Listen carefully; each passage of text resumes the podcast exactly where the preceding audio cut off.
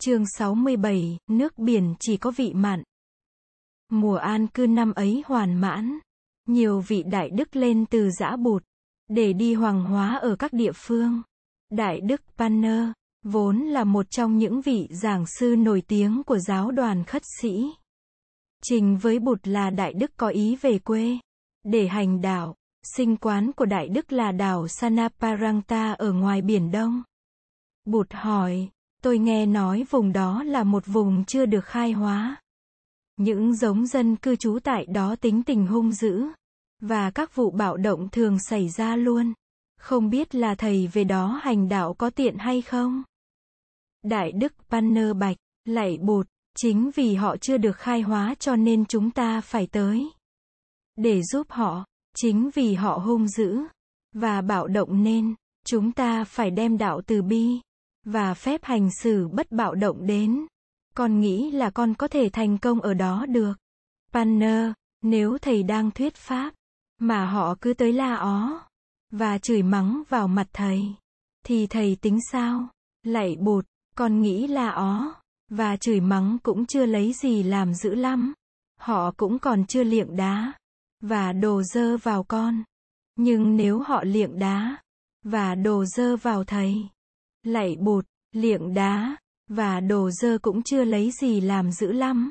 Họ cũng còn chưa lấy gậy đánh vào con. Nhưng nếu họ lấy gậy đánh vào thầy. Đại Đức Panner cười, lạy bột như vậy họ cũng còn hiền lắm. Họ vẫn chưa giết con. Nhưng nếu như họ giết thầy, điều này không xảy ra đâu.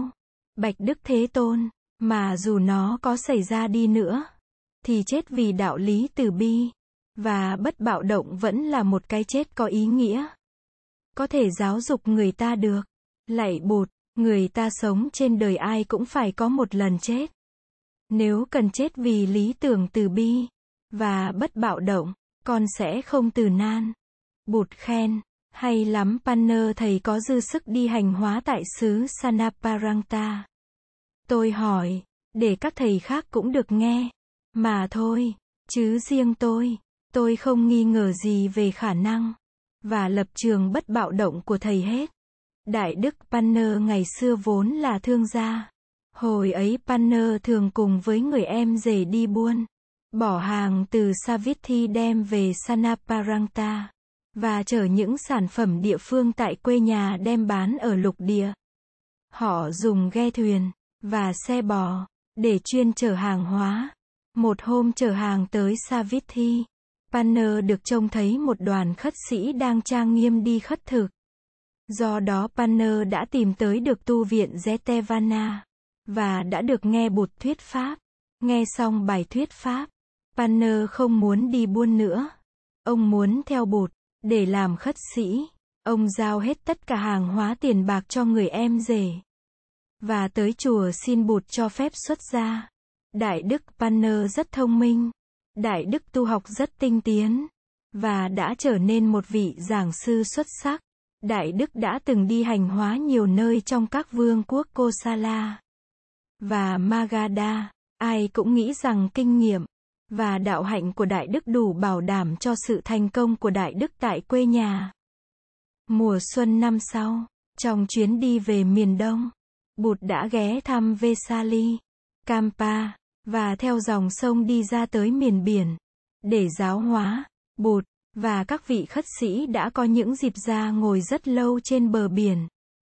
Một lần kia, Đại Đức Ananda nói với bụt, Bạch Thế Tôn, nghe tiếng sóng vỗ, nhìn các đợt sóng, chấm dứt mọi suy tư, theo dõi hơi thở, và an trú trong hiện tại. Con thấy thân tâm thật thoải mái. Và đại dương như giúp con đổi mới trong từng giây từng phút. Bụt gật đầu. Có một hôm, nọ đứng nói chuyện với ngư dân ven biển. Đại đức Ananda hỏi các ngư dân này nghĩ gì về biển cả. Một người đàn ông cao lớn, nước da sạm nắng, dáng người rất đẹp nói với thầy. Biển có những đặc tính rất hay. Và tôi ưa biển vì những đặc tính ấy. Đặc tính thứ nhất là biển có những bãi cắt thoai thoải đưa ta đi từ từ xuống nước, khiến cho việc thả thuyền và kéo lưới trở nên rất dễ dàng. Đặc điểm thứ hai là biển luôn luôn ở tại chỗ. Biển không bao giờ rời chỗ. Mình muốn ra biển, thì mình biết hướng, mà tìm đi. Đặc điểm thứ ba là biển không chấp nhận thây chết. Khi có thây chết, biển luôn luôn đẩy nó lên bãi. Đặc điểm thứ tư là biển chấp nhận nước của tất cả các dòng sông.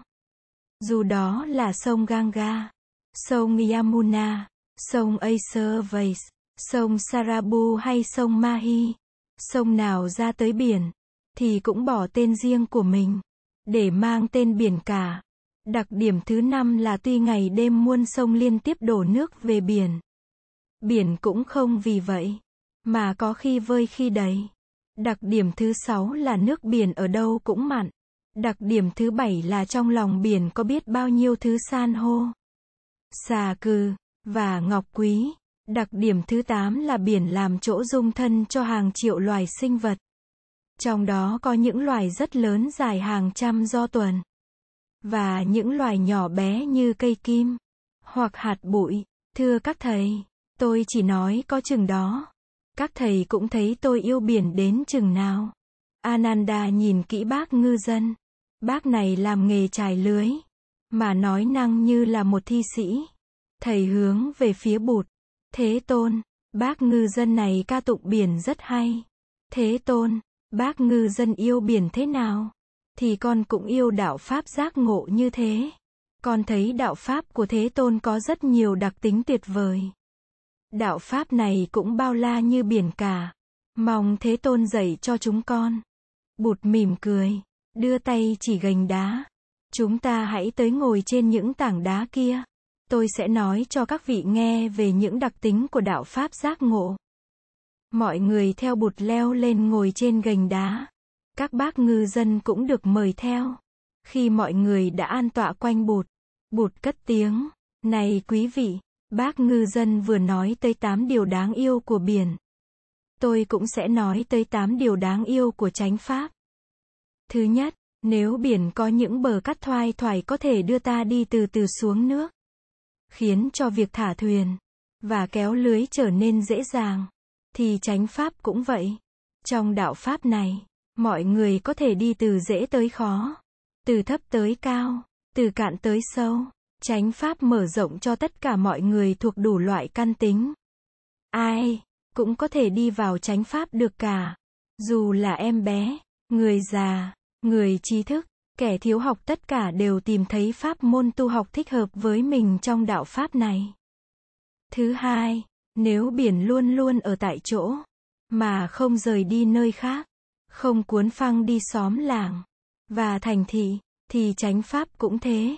Những nguyên tắc của chánh pháp luôn luôn không thay đổi, và giới luật của người thọ trì chánh pháp đã được quy định rõ ràng. Ở đâu có sự học hỏi và thực hành đúng theo những nguyên tắc ấy, và những giới luật ấy là ở đó có chánh pháp, không thể nào sai chạy được. Thứ ba, nếu biển không bao giờ dung túng một thây chết trong lòng nó, thì chánh pháp cũng vậy. Chánh pháp không dung túng được vô minh, biếng lười, và hành động phạm giới. Một người không tu trong một đại chúng có tu không thể nào cư trú lâu dài được. Người đó sớm muộn gì cũng phải bị đẩy ra khỏi đoàn thể. Và giáo pháp.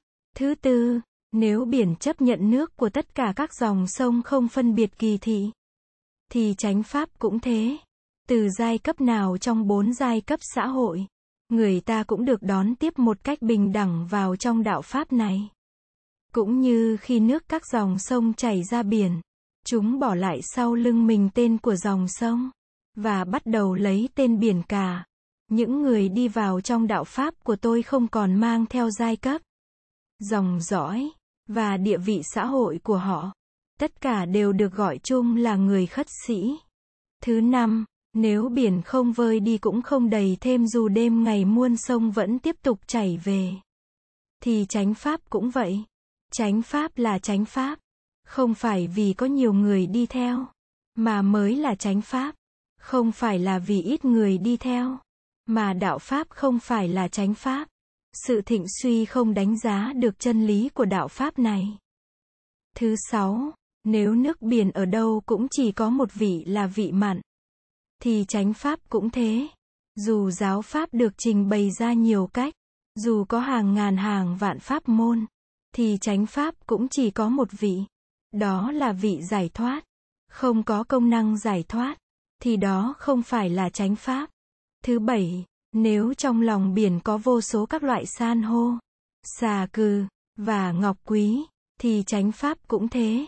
Trong đạo pháp ta có nhiều pháp môn vi diệu, và quý báu như tứ diệu đế, tứ chánh cần, tứ như ý túc, ngũ căn, ngũ lục, thất bồ đề, và bát chánh đạo. Thứ tám, nếu biển là chỗ dung thân thoải mái cho hàng triệu loài sinh vật trong đó có những loài vật nhỏ như hạt cát, và dài lớn đến hàng trăm do tuần, thì chánh pháp cũng thế. Trong đạo pháp ta, một em bé hay một người ít học vẫn có cơ hội tu học thoải mái.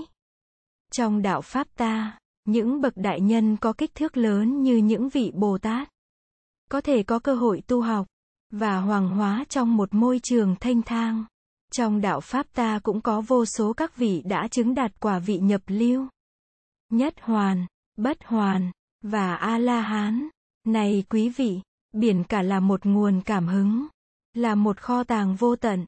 Chánh Pháp là một nguồn cảm hứng, là một kho tàng vô tận. Đại Đức Ananda chắp tay nhìn bụt. Thế Tôn, người là một vị đạo sư, nhưng người cũng là một thi sĩ nữa.